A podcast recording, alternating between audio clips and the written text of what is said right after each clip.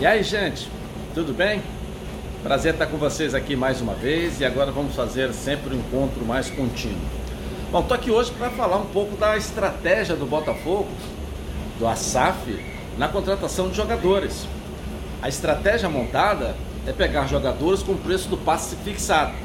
Ele joga no Botafogo, se tiver um bom rendimento, se for valorizado, a SAF exerce o direito de compra e vende para quem se interessar na frente. O futebol do Botafogo não está investindo dinheiro na contratação de jogadores. Patrick, por exemplo, que veio do Palmeiras, ele, é, na verdade, foi anunciado que 40 milhões de reais. A SAF não pagou 40 milhões de reais.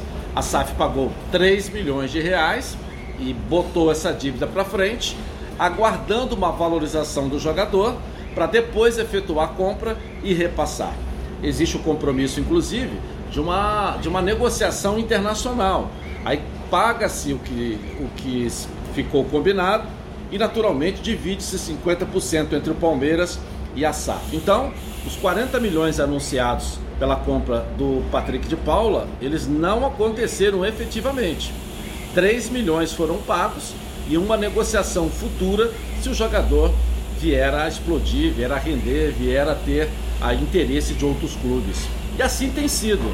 Os jogadores que a gente não, não conhece muito, jogadores de pouca expressão, eh, vão chegando ao Botafogo, um número já infinito de contratações, mas todos eles com preço do passe fixado e nenhum dinheiro é colocado na frente e nenhum dinheiro é fixo, passa a ser da SAF, passa a ser do Botafogo.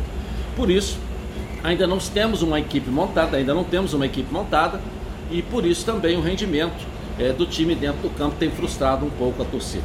É uma estratégia. A torcida tem que entender de que essa estratégia é de uma empresa que assumiu o futebol do Botafogo.